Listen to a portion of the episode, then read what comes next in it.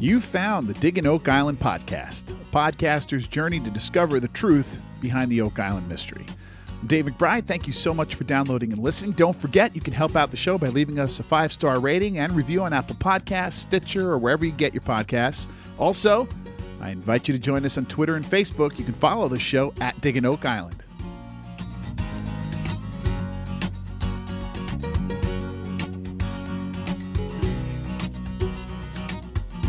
Before we talk about this week's new episode of The Curse of Oak Island, we have a few emails and comments to talk about. A couple of long ones, too, so let's get right to it. I love this part of the show. Our first email comes from Roy, who writes, "Since I became interested twenty to thirty years ago, I've thought certain things must be so. Thus far, everything still looks like this to me. Who could do it? It seems to me that if we can accept the basic elements of the story as true, that there was a super deep pit with logs and charcoal at set levels, and that there were at least two traps by way of tunnels to the beach with broad use of coconut fiber, with or without a flat stone with writing, then certain things should be obvious. This was a major undertaking. An engineer was required. A significant amount of labor over a significant amount of time was necessary. Secrecy was required as to the precisely what was being built and for what purpose, and those in the know had to be kept to a few and devoutly loyal. This project was itself incredibly expensive and required some pre-planning. For these reasons, I can't see a pirate treasure being hidden. They didn't have the resources and abilities for this. To me, some sort of military or paramilitary presence seems far more likely. A bit of military makes sense. It would be easy to come up with a cover story, perhaps even true, such as we're going to build a repair harbor or make tar for the fleet, et cetera. Soldiers are good at following orders, accepting everything, believing nothing, and grumbling constantly. They are used to building things without knowing what they're building and why. For them, a pit or a well is just another hole in the ground to be dug. Tunnels are all for drainage, et cetera. Plus, the labor can be moved around to different par- projects at different times. They wouldn't know exactly what they had built, except for the last few poor souls, perhaps, when the deposits were made or the traps salted. Uh, why? Again, certain things seem obvious when it comes to the why he's saying here. For one, the pit is a brilliant diversion, meant to do exactly what it has done for two hundred years, which is to occupy anyone happening upon it for literally centuries. It appears to have been designed to be found. Any treasure, in quotes there, is likely from salting the mine, which I think likely, or it signals another retrieval method via caves or such. But I suspect the first, and that whatever was hidden was put down where it could be more easily retrieved, even if it was meant to be done in stages. That something was hidden seems to me probable just because I can't think of why else do this. So we need to look for a captain and an engineer, perhaps a mason. They could be one person, I suppose, but it seems more planned out, and likely one ship carried the equivalent of a corps of engineers or craftsmen. But who were they? Assuming what they wanted to hide was treasure, then to justify such an expense of this plan, the treasure had to have been immense and therefore likely to be retrieved in portions. The idea that any treasure must have been immense also suggests that the hiding folk may have expected not to get it, or or all of it at least, in their lifetime. More likely, it was it was to be used later for some big, like an anticipated war, reclaiming title, or act of revenge. If this is correct, then there had to be, there would had to have been some type of map or hand-me-down symbol system for the future heirs. And think about that. If you expect someone in the future to get it, then it's likely that you think you also know when they should get it. How would you provide for those it's intended for, to both know when and where to retrieve it? All of this makes it seem more probable that what was hidden was retrieved, and that it could have been either before or after the trap was sprung. But everything springs from how elaborate the money trap, money pit trap was, and the genius involved in building it. Roy. Roy, my goodness. Folks, you got to keep it down a little bit. Uh, maybe spread these over a couple of emails. Stuff to read all those. But I love this.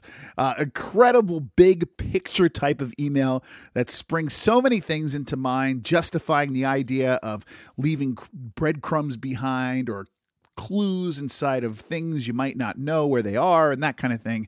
Um, and you're bringing to question here the very heart of the mystery. The way you're thinking here is very reminiscent of how many people talk about the big picture, so to speak, of the Oak Island mystery. It's a fascinating email for sure. Roy, all of your points are well thought out, well taken. Um, I'm not going to go through them point by point. I mean, I could, but uh, I think the real heart of this whole thing and what you're saying here too, the whole idea of whether or not one is a believer in the treasure or not, whether or not we can get past your first sentence here, right? It comes from the very top of your email where you say, quote, if we can accept the basic elements of the story as true. This is what I hear so many people say when asking about Oak Island, or whether they believe in the treasure or what theory someone may lean towards. In order for you to be on board with all those conversations, you must first decide if you, quote unquote, accept the basic elements of the story to be true. But do you really? Because even that, the idea of the basic elements, is so hard to define, right? What basic elements are we talking about here exactly? For instance, one might not accept that Daniel McGinnis and his two friends stumbled across a depression in the ground on Oak Island. Even that incredibly basic and fundamental part of the story, the, the quote-unquote once upon a time of this whole thing, is often and currently in dispute by experts. Now, I'm nowhere near certain that that part of the story is how this whole thing actually began. But what is so amazing about Oak Island is that even if you don't accept that small and specific portion of the story as true, doesn't mean that you don't believe in the story or in the treasure. Many of the smartest theorists who, uh, you know, well and truly believe that something is indeed down there, or maybe was down there some sometime in the past, dispute exactly how the money pit was found and by whom. My point of all this, Roy, is I love where you're going. I love your thought process. I love your chain of logic. My only advice to you as we move forward in, in your thinking here is, other than, you know, spreading them out into multiple emails so I can read them and answer them better, uh, is to be ready to accept that anything that you have already accepted in your mind as true can change. We always have to be open-minded. You listed off things. This must be the case. This must be the case. This must be the case. You went down that list, right? But it doesn't take much to change that list. But it doesn't mean the story isn't true. It just means that none of us know the truth, at least not yet. Great email. Let's go to an email from Andy, who writes, much shorter one. I say this with jest, but it's been on my mind since last season. I'm glad that all the previous searchers have now passed on, because if I spent twenty years hand-digging holes to stick old forty-ton boxcars in them as tunnel supports that collapse anyway, and then have a guy bring in a four-story drilling structure that bores out the same hole in forty-eight hours to find nothing, I'd be pissed. Thanks, Andy. Uh, you're one hundred percent correct about what that, you know, to say the least. I can only imagine what Dan Blankenship thought of all this, especially over the last couple of years. But it says something to me about the team and the show. And I don't think they get enough credit for this. I mean, let's face it. We can all complain, and we all love to complain about the narrator, the editing, the rehashing of stuff, and on and on and on. But any fan of the Oak Island treasure hunt, especially one that comes from before the show, must admit that this show, this cast, this crew, this set of producers have brought along with them the most serious commitment, especially financially, to this hunt in its entire two hundred plus year history. Thanks for the email, Andy. Okay, here is an email from Wallace, who writes, hello, Dave. I'm skeptical about the apocryphal Templar map. In particular, it is supposedly almost eight hundred years old, yet it superimposes almost perfectly over images of the island today. Ocean levels would have been lower during the fourteenth century, and I would have to think that the size and shape of the island would be quite different than it is today. Also, it shows the island as whole. This would mean that the swamp was there eight hundred years ago, and that the theory that it used to be a cove or a small channel between two islands is essentially wrong. Personally, I think the only thing that makes the swamp a swamp and not a cove or salt marsh is the road that separates it from the ocean. And that road looks artificial and is probably not over eight hundred years old unless the Romans built it. My guess is that it was constructed two to three hundred years ago. Thanks for the great show. Wallace, that road you're talking about is much newer than even that. As far as I know, um, it was only built around the turn of the twentieth century. So you're one hundred percent correct when you say the swamp as we know it now. And even the swamp that Fred Nolan was the first one to really get involved with, and the Restalls as well, uh, looked nothing like it did back before the turn of the twentieth century. Uh, it's just one of the many questions that I have about Zena's map and her theory, and that idea of the shoreline being different is going to be discussed this week as well. But all of that, getting into Zena's stuff, is another podcast for another day. Thank you for the email. Uh, I think we're going to be discussing that map a bit more before the season is out, and I'm sure at some point I'm going to have to get a little deeper into Zena Halpern's theory and some of the issues with it. It seems that uh, this road is something the team is going down here for sure. Okay, let's go to a follow-up email from our friend Lionel, another long one, who is in Portugal, who wrote a couple of weeks ago about the Portuguese connection. This time he writes, Dear Dave, thank you so much for the care you put into reading my long email in its entirety uh, and addressing its various aspects in your podcast. Again, this is a level of dedication to your audience that is far from being common, and I respect all the effort you put into this. I eagerly anticipate each weekly podcast from my morning hike of the following day. Well, let me stop here. Thank you, sir, for the kind words. Um, folks, this, in my mind, really, this is as much... And this sounds like a cliche, but this really is as much your podcast as it is mine. The whole point of me doing this was to kind of go through this, was really two reasons, to kind of get my own journey, to discover what the Oak Island mystery might be, to find my own theory, to come to my own, not kind of conclusion, but at least some better ideas, and to really do it with help from the fascinating amount of uh, fascinating people that are in the Oak Island community. Uh, anyway. The email continues. By listening to your comments, I realized that I missed mentioning a critical assumption. For me, this has grown as something almost obvious, which, of course, it isn't, which is why I didn't mention it in the previous email, yet it might be worth discussing. While I mentioned lots of historical aspects, like the Vikings, Templars, Portuguese travels, et cetera, I did not mean to link all of these, or actually any of it, to the money pit. If there is something that has been getting clearer, it is that there are distinct, significant periods of activity in the timeline on Oak Island. The pre-searcher period seems to be more rich in finds from the mid sixteen hundreds to late sixteen hundreds. Then, there are only sparse finds from before that until the thirteen hundred dating of the swamp, which by its method is more solid than, say, the lead cross, which might have been handed over from generation to generation, who knows for how long, until it was finally lost there on the island. The assumption that I missed stating is that there could be entirely unrelated periods of activity on Oak Island, as indeed is common throughout the world, or the casual relationship might be almost accidental, like a rumor or a mythical tradition influencing people without direct maps, instructions, et cetera. My rationale is that the dating of creation of the swamp may align nicely with the period of late Viking contact with North America, the Vinland described in the sagas.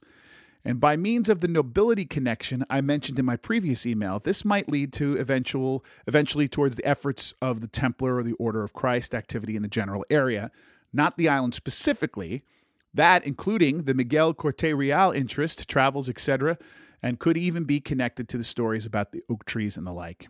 I don't think this is a direct origin of the money pit and related works. I think for that...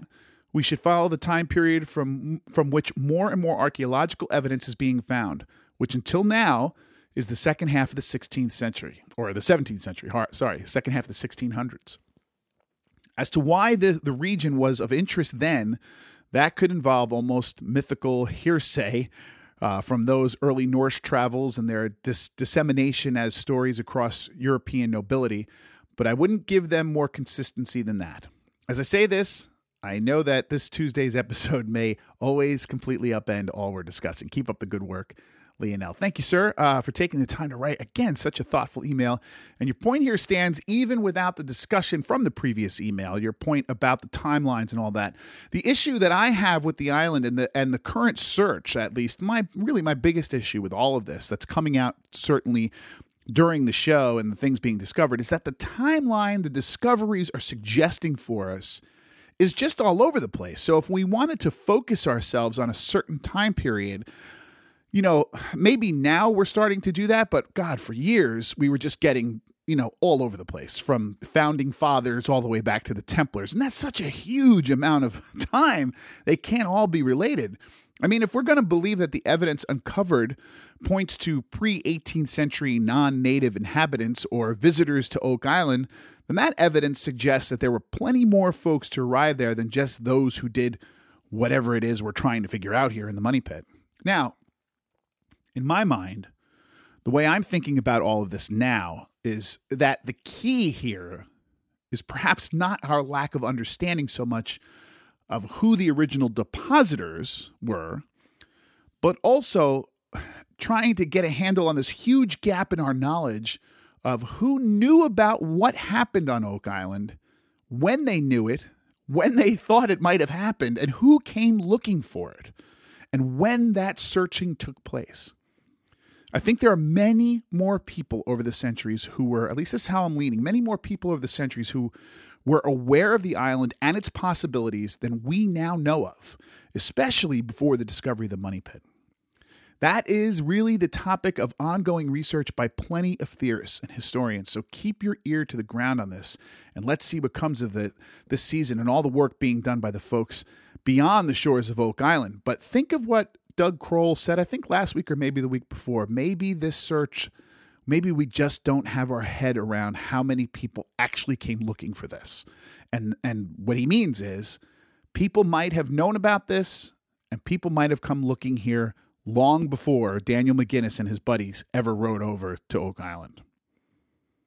Okay, let's go to another email from Jeff. Hi, Dave. Been watching, uh, quietly watching from afar. As always, happy to see you're navigating all the facets of your life. Thank you, Jeff. Hope you're doing the same. Now, where I live, okay, the schools are now in an all-virtual learning, so I am acting uh, school teacher for the next few weeks. Uh, now, I'm hoping that doesn't affect the podcast schedule too much, but for now, that does mean uh, the show... The review of the television show section is going to be a little less scripted and maybe a bit less, well, thought out, I guess is the right word, than in the past. I'll explain more on that later. Anyway, Jeff continues, I've always been fascinated with Lot five on Oak Island. The owner has two photos of bronze discs with square holes. No mention of their use, but not coins. Check it out. Ah, Lot five, Jeff. Um We haven't talked about that in some time. Um, good on you, Jeff, for finding this one. I never even thought to look over there uh, during this season, but that's very well spotted. Jeff is correct, folks. If you head over to Oak Island Lot five, spell out the number five, oak island lot five dot com, and click the tab on top labeled Finds, you can scroll down just a little bit, and you're going to find two coin-shaped objects, both a bit over an inch in diameter, I guess, and both with a square hole right in the middle of them. Anyway, Jeff continues, looking forward to finally digging in the southeast area of the swamp. Broken record, many previous researcher, uh, previous searchers talk about that spot. Can't remember any longer where I heard this. I believe the Restalls did some work there. Last thought for now, do you think there is a connection to the so-called survey stones, like the one found in the pine tar kiln and British subdividing of Oak Island in seventeen sixty-two? All the best, and Merry Christmas, Jeff. Merry Christmas to you as well. Jeff, I'm not sure about the survey stones yet. I'm not sure they are survey stones. Um, it was divided. They're cagey about where they're putting these stones in the map as they're showing us. They tend to show us the lot they're on and maybe occasionally show us where they're finding it, but it's almost impossible to look at those things based on a map, an accurate map. That is another one of my great frustrations of the show. I want to see these discoveries and exactly where they are, not just a general idea from a narrator uh, who's then going to spend most of his time, rather than informing us on the, on what this is, just speculating about what it might possibly be. Um, and yes, I, I, there have been people who worked in the swamp other than um, Fred Nolan. Uh, Doug Kroll told me that the Restalls did indeed work on the southeast corner of the swamp. I know Robert Dunfield did quite a bit of work on the swamp too, but I think that was on the western side. Um, so yeah, we're getting we're getting a good look at something that uh, people have been kind of prodding at for quite some time. Now let's go to an email from Mark, who says, and it's another another big one. You guys really sent me some long ones here. Hi, Dave. Okay, I got into the Google Earth line drawing frenzy as well. Unfortunately, I'm afraid I can't agree with Peter. That's our, our listener who sent us in some pictures last year, which you can see on our Facebook page, or Corjan Mol. I will say that the menorah cross-shaped pond at Versailles does indeed point towards the Temple Mount, no doubt by design. While impressive, by no means impossible. One only needs to look into the history of land surveying to know very accurate measurements were possible and indeed performed a long time. Going the other way, though, from Versailles to Oak Island, either by following the bearing from Temple Mount to Versailles and on to the New World, or from the Menorah to Oak Island, you'll pretty much miss Nova Scotia, let alone Oak Island. Keep in mind, over about a five thousand kilometer, uh, the five thousand kilometers between France and Nova Scotia, a small deviation in bearing can result in a huge difference by the time you cross the Atlantic. You can always tweak things and make it look like they align visually. But in my mind, the math does not add up. Like Guptill and Nolan, I come from land survey background, currently oversee all production at a survey company. As such, I deal with geospatial data on a daily basis and have a good sense of what goes on with Steve's magic stick. And I forgot her name's G I S maps, Erin Shelton. We'll get to her in a second. Uh, there are so many boulders, rocks, mystery stones on that island. You can always connect a couple and talk yourself into making sense of it and fit your theory of choice. I don't buy it. Now he's referring to last week's uh Uh, what's the word I'm looking for? Anchors, the anchors stuff. I don't buy it either, but uh, we talked about that last week. Anyway, uh, as you ever, if you ever need some, he also tells me if, to reach out to him if I ever need some help uh, figuring all this survey stuff out. And he sent us some pictures, which I will put on Facebook page. Mark, you bet your bottom dollar that I'm going to reach out to you. I can hardly figure even out, figure out even how to work the files you sent me. Um, You, like I said, it, I'm going to put them on the Facebook page, and he sent us some photos of the plotting, but first he sent me something else. I, I couldn't even open the darn thing. Anyway, the theory from Corjan Mol and Chris Morford has caused, boy, a lot of buzz and has raised tons of questions. So I think this is a good time to read a post Corjan Mol wrote on our Facebook page for those of you who don't follow. I am in no way qualified to pass judgment on this theory, or your take on it either, Mark. I'm just not qualified to it. Nor am I qualified to answer the many, many questions I'm getting about this theory. So in the interest of fairness, let's read what the theorists have to say. Can't wait to get these guys on the podcast, really. Anyway, here's what he wrote. You can read it yourself, like I said, and see the accompanying photos on the Facebook page. Um, while you're out there, give us a like. Follow us if you're so inclined. Anyway, here's what Corjan Mol wrote me. Since there appeared to be tons of questions about the theory, Christopher Eric Morford and I presented on the, the Curse of Oak Island. Very uh, Corjan, very uh, Christopher Eric Morford. It sounds very, very, very formal. Uh, on season eight, episode four, the alignment. We hope you'll allow us to share our frequently asked questions. One, is there a line running from Oak Island to Jerusalem that runs through Chateau de Versailles in France? Answer: no. So what lines are there? The central axis of Louis the fourteenth's royal domain at Versailles has an alignment with the Temple Mount in Jerusalem of great precision.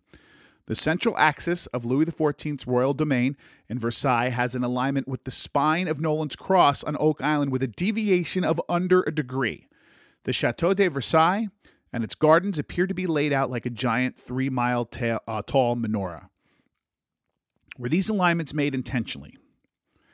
Their answer is there is no way to know for sure, but we think the alignment of Versailles with the Temple Mount in Jerusalem is no coincidence. It was the original site of the menorahs that lit the first temple in Solomon's Jerusalem. The alignment of Versailles with Nolan's Cross is off by under a degree. If the alignment was intentional, it would be quite impressive, given it spans more than three thousand miles without a landmass in between. Since Nolan's Cross is the only structure in the vicinity of that line pointing back at Versailles with the same small deviation, and there is good supporting evidence, there is a fair chance the alignment with Oak Island is intentional. So I just want to stop here. So that that part that he mentions there is really, really cool. The line going from Versailles to Nolan's Cross has a deviation, a small deviation that translates into hundreds of miles, as we're hearing here. But it also appears that if you thought that this line going the opposite direction from Nolan's Cross to Versailles has the same deviation. That seems that seems to really add something to it here. Anyway, number four, was the technology for making these alignments available at the time Versailles was built? Answer is in most places, no. In France, yes. They could calculate these alignments within these margins of error. Question number five. Why were you looking for these lines? The answer? We weren't looking for any lines. Our research into the life and works of Nicholas Poussin led us to research Versailles, where we expected to find something to do with the menorah. Number six, why would Louis the fourteenth have built a giant menorah? He was a Catholic king in a Catholic country. There was no doubt that Louis the fourteenth had an above-average interest in Solomon's temple and its sacred artifacts. There is an abundance of clues as to that, but we will share two. So here are his clues. One, the last great addition the king built to his chateau was the absolutely stunning royal chapel, which was completed in seventeen ten. He would stand at the front of the chapel for certain ceremonies between images of the Ark of the Covenant and the menorah. He, the Sun King, being the only one allowed to face the altar featuring the Tetragrammaton, God's sacred name in its golden triangle, all the others had to face him. We know now he directly faced Solomon's temple in Jerusalem, the original site of the menorahs.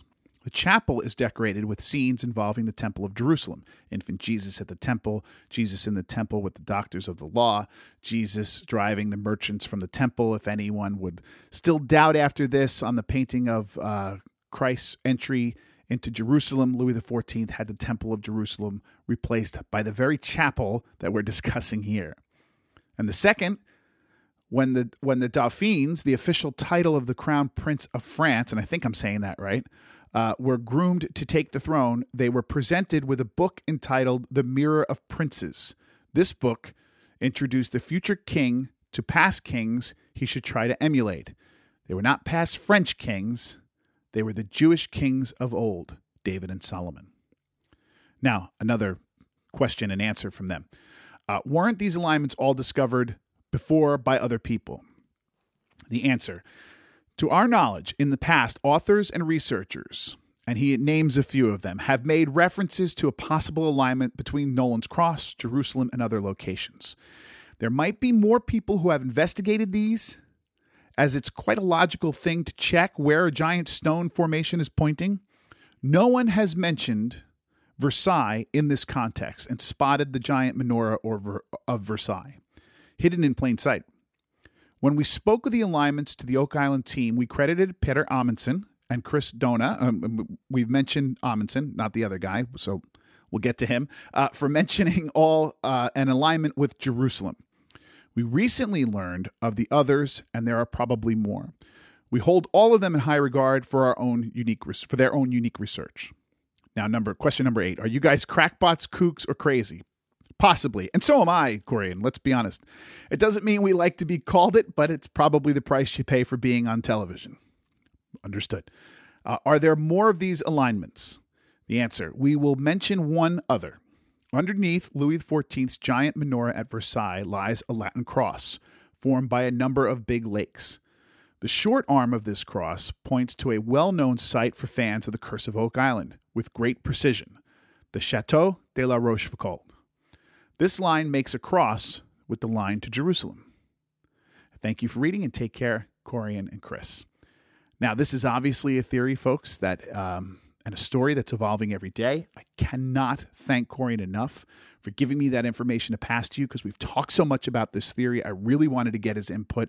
Um, due to the fact that this that it's still evolving on the show, we really...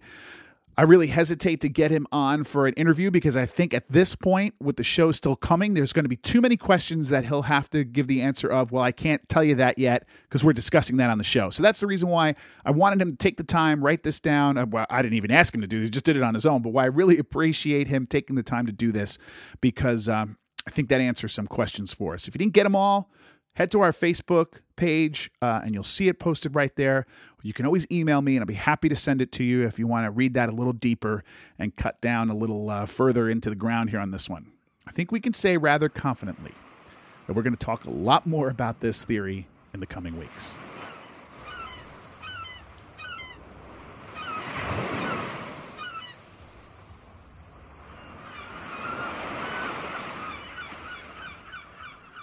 Oh, man. All right. As you could probably tell, this has been a tough show for me, guys. I mean, uh, there's so much to read there and so much great information, and I feel so uncomfortable reading uh, just straight up like that. Anyway, let's get to this week's episode of The Curse of Oak Island, called Seeing is Believing.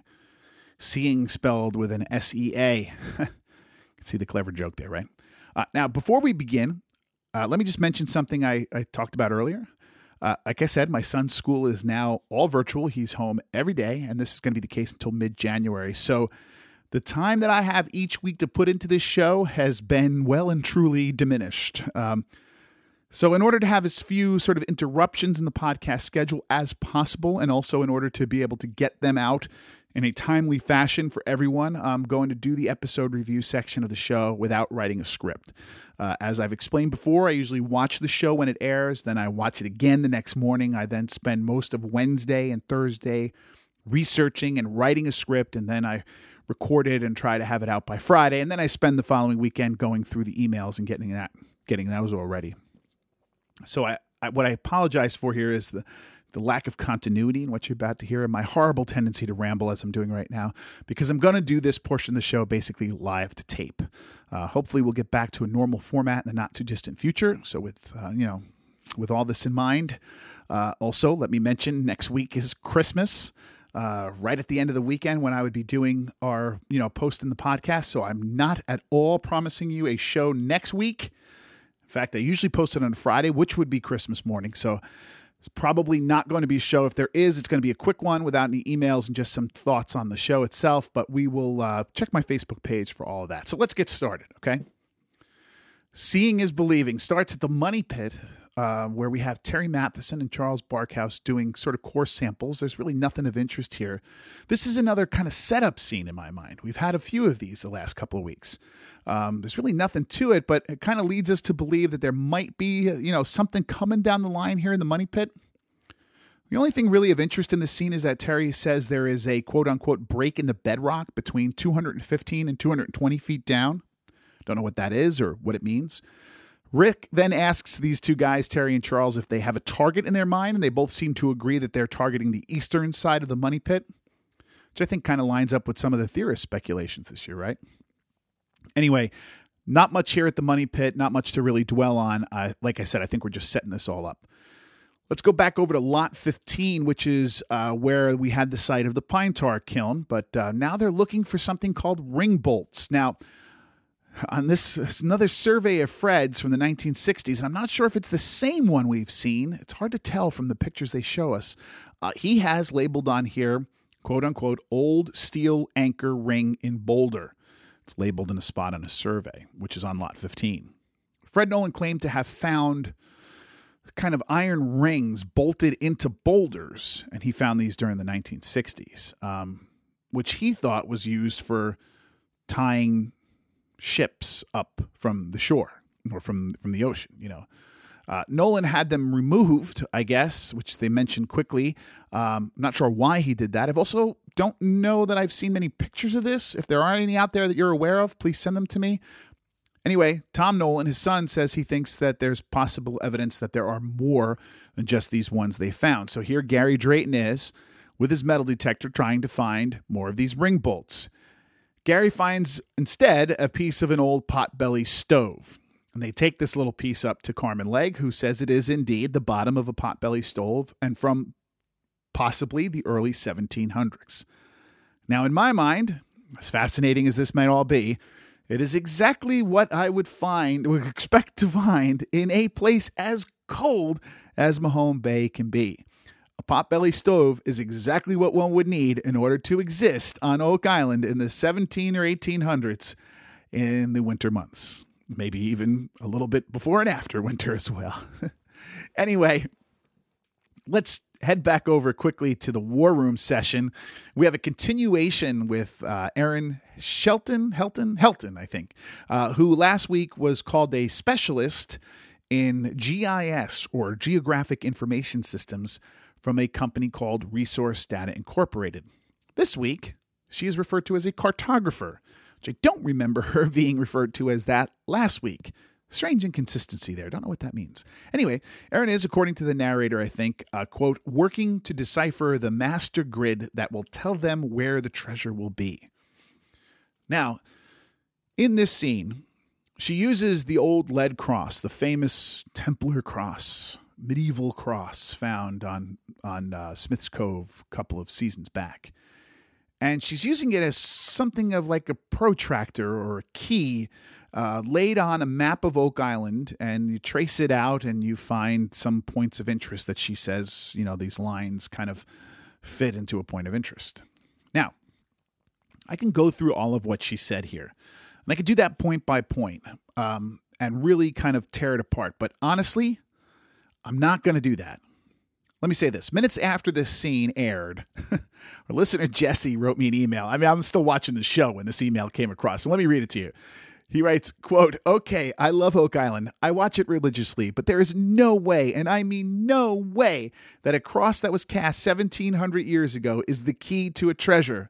No one is going to cast a cross that needs to be used with a square to draw a diamond to overlay a grid over an island that should hold a treasure." Now, you get what I mean? This is a really reaching, this is really reaching for answers. How many different ways did she turn her three D printed cross to match her theory? Sorry, but was a little disappointed in the first part of this episode, and he's referring to this. And let me add this, Jesse, you're one hundred percent right, but let me add this. And think about this, folks. How does she know that the folks who would use this cross as the key on the map to find where it, where to dig would have exactly the correct size map needed in order to do it? Because if I take the cross and its dimensions and I lay it over the map that I have, these points that she comes up with would be hundreds of yards offshore because it's a smaller rendering of Oak Island.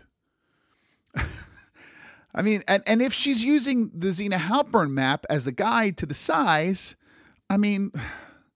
we already know the island is, the, the water levels are different. So this is all, it just doesn't make any sense. Um, now, in all of this, like I said, there just doesn't, just too much that doesn't compute. And, but I tell you over and over again on this podcast, these scenes with these theorists are chopped to bits. And we get nowhere near the amount of information these theorists have and how they came across these conclusions. So I'm going to conclude that that is what is happening here, and give Erin the benefit of the doubt. Because in all honesty, at the risk of sounding almost obnoxious here, what we saw in this scene is, I mean, really just not worthy of inclusion in a serious discussion about solving the mysteries and finding all the possibilities of Oak Island. At least I, I mean, that's what I'm trying to do here, right? That's what I'm hoping this podcast is all about. And you just need to come with me more than a random map and how you can trace a cross over it. I just, it just didn't do it for me. Anyway, let's hope that gets better and we hear more about that. Um, and hopefully we'll talk about it more in the episodes to come.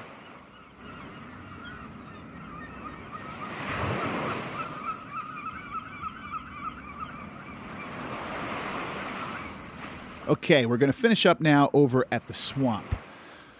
Uh, we're back over in the southeast corner of the swamp, and uh, Rick and the swamp doctor, Doctor Ian Spooner of uh, Acadia University, are over there on a uh, fun little inflatable boat, uh, probing around in this area that Doctor Spooner, I think, did a sonar scanning of, if I'm correct, a couple of weeks back.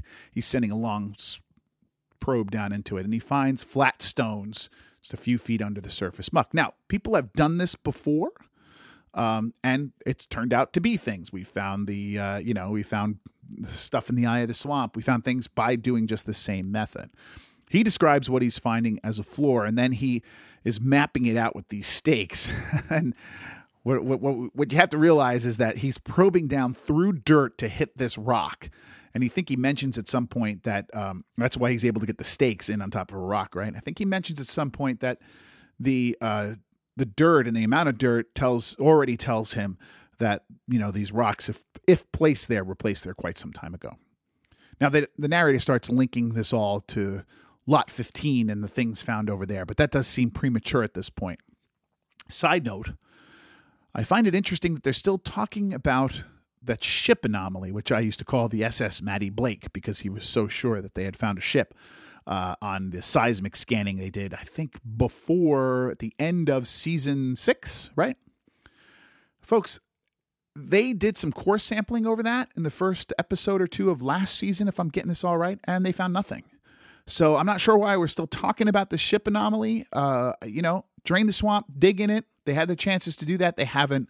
I don't even know why we mentioned it anymore. But anyway, be that as it may, by the end of the scene, Spooner is saying that what he found here was a twenty-foot wide by seventy-foot long road that runs across the swamp. This is in quotes, kind of connects land to the beach. Now, what we are expecting this year in the swamp is big things. Marty Lagina told us that, right? And this would definitely qualify as big. So a couple of scenes later, we bring in Tony Sampson to ferry them around uh, the Oak, around Oak Island with his sonar scanner. Now, this is kind of related because Doctor Spooner's trying to do a couple of things here. He's trying to see if these features extend beyond the swamp and into the water, because what he wants to do, and I love this idea, is create a map of what Oak Island might have looked like in sixteen hundred or even as far back as twelve hundred, because the underwater features can kind of tell you that and give you a really good idea of that. There's a lot of science that goes towards this, and this is a really great way to go down, great uh, road to go down, especially if we can get a real good look at what the island might have looked like in those timeframes. And then that uh, allows us to, to grow the search beyond the shores of the current island and maybe even figure out where other things might be. Um, so like, like he was saying, what he's looking for here is to see if whatever they're finding under the muck in the swamp is on the surface, you know, on the floor of the sea, just offshore. So they go out on Tony Sampson's boat. Tony runs uh, Salty Dog Tours. He's also a diver. He's been on this. We've talked about Tony so much. He's a great guy. Um, and he takes him out on a pontoon boat that he uses for tours of Oak Island, which, by the way, if you weren't listening in the summer, he actually saved a guy's life on this boat. They saw a guy who was a fisherman who lost his boat and was struggling for his life in the waves there, and they just happened to catch a glimpse of his head, and he was, you know, probably minutes away from from dying and drowning there, and and uh, Tony pulled him pulled him to safety, and he's still alive today. It's amazing. Anyway, Tony's got them out on his boat, and uh, as they're scanning around, they're starting over at Fred Nolan's old uh, dock. Now, probably the most used dock in all of the modern history of Oak Island, because for those of you who don't know, uh, Fred Nolan had no access to his property via the land because Dan Blankenship wouldn't let him use the road that cuts through Dan's pro- property. And also, I believe Fred never liked to stay on the island and never did actually sleep overnight on the island. Got on a little boat, came over from the mainland every day, docked up, used his house, did things, and then went back. So that's actually the probably the most used dock on all, on all of Oak Island. Anyway, Alex Lagina's with Spooner and Sampson as they go for a sonar scan, starting from the north. Uh, they don't find much. In fact, Spooner's mentioned something about it being really featureless over there. But then they start finding a couple of hits. Um, one is an interesting hit, which I think was off the boulderless beach, uh, that Tony says is possibly a ship. Now, I spoke to, because I, there was something about a possible shipwreck discussed in our podcast episode interview with James McQuiston. I wrote Mister McQuiston and I asked him what he thought. He pointed out this to me. He was surprised that they're calling it this because in the previews, and I went back and watched, he's right. They kept saying cannon. Now they're saying ship. So two different things. Anyway, maybe that'll change as we go on. And then They so they find this hit, definitely looked weird on sonar, and then they went over towards the swamp uh, and they found what they call a square-shaped feature, which I think they later described as being something like eight feet by eight feet. Um, really, folks, at this point, it's impossible for me to comment or say anything about it. I know nothing about sonar data. I cannot, for the life of me, tell you what this could be. Um, during this little debrief section, they're now doing debriefs outdoors, I guess with COVID in mind, uh, out in for the on these picnic tables at the uh, interpretive center. Somebody describes this, I think Tony might have described it as part of a shipwreck at thirty feet under. Well, I mean, I can't wait to see this. I hope they dive on it. This is great, fascinating stuff. I'd be stunned if that what this is. that's what this is, because I, I think much of the offshore area has been looked at at Oak Island. Uh, I'd be stunned that it wasn't discovered. Anyway, folks, we're on to a new portion here, and this is just the beginning.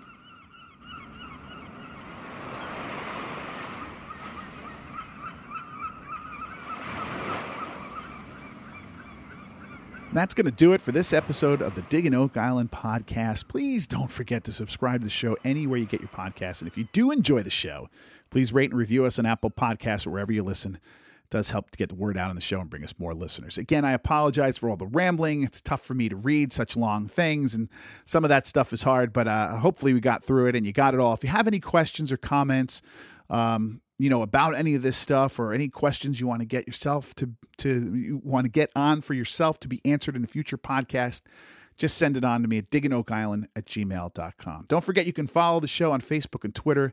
We're at Diggin' Oak Island. Give us a like or a follow there. It'd be much appreciated. And at shameless plug time, I do another podcast with a great old friend of mine called Sit Downs and Sessions. Him and I were on the show together on this podcast, Diggin' Oak Island, talking about Oak Island uh, last year sometime.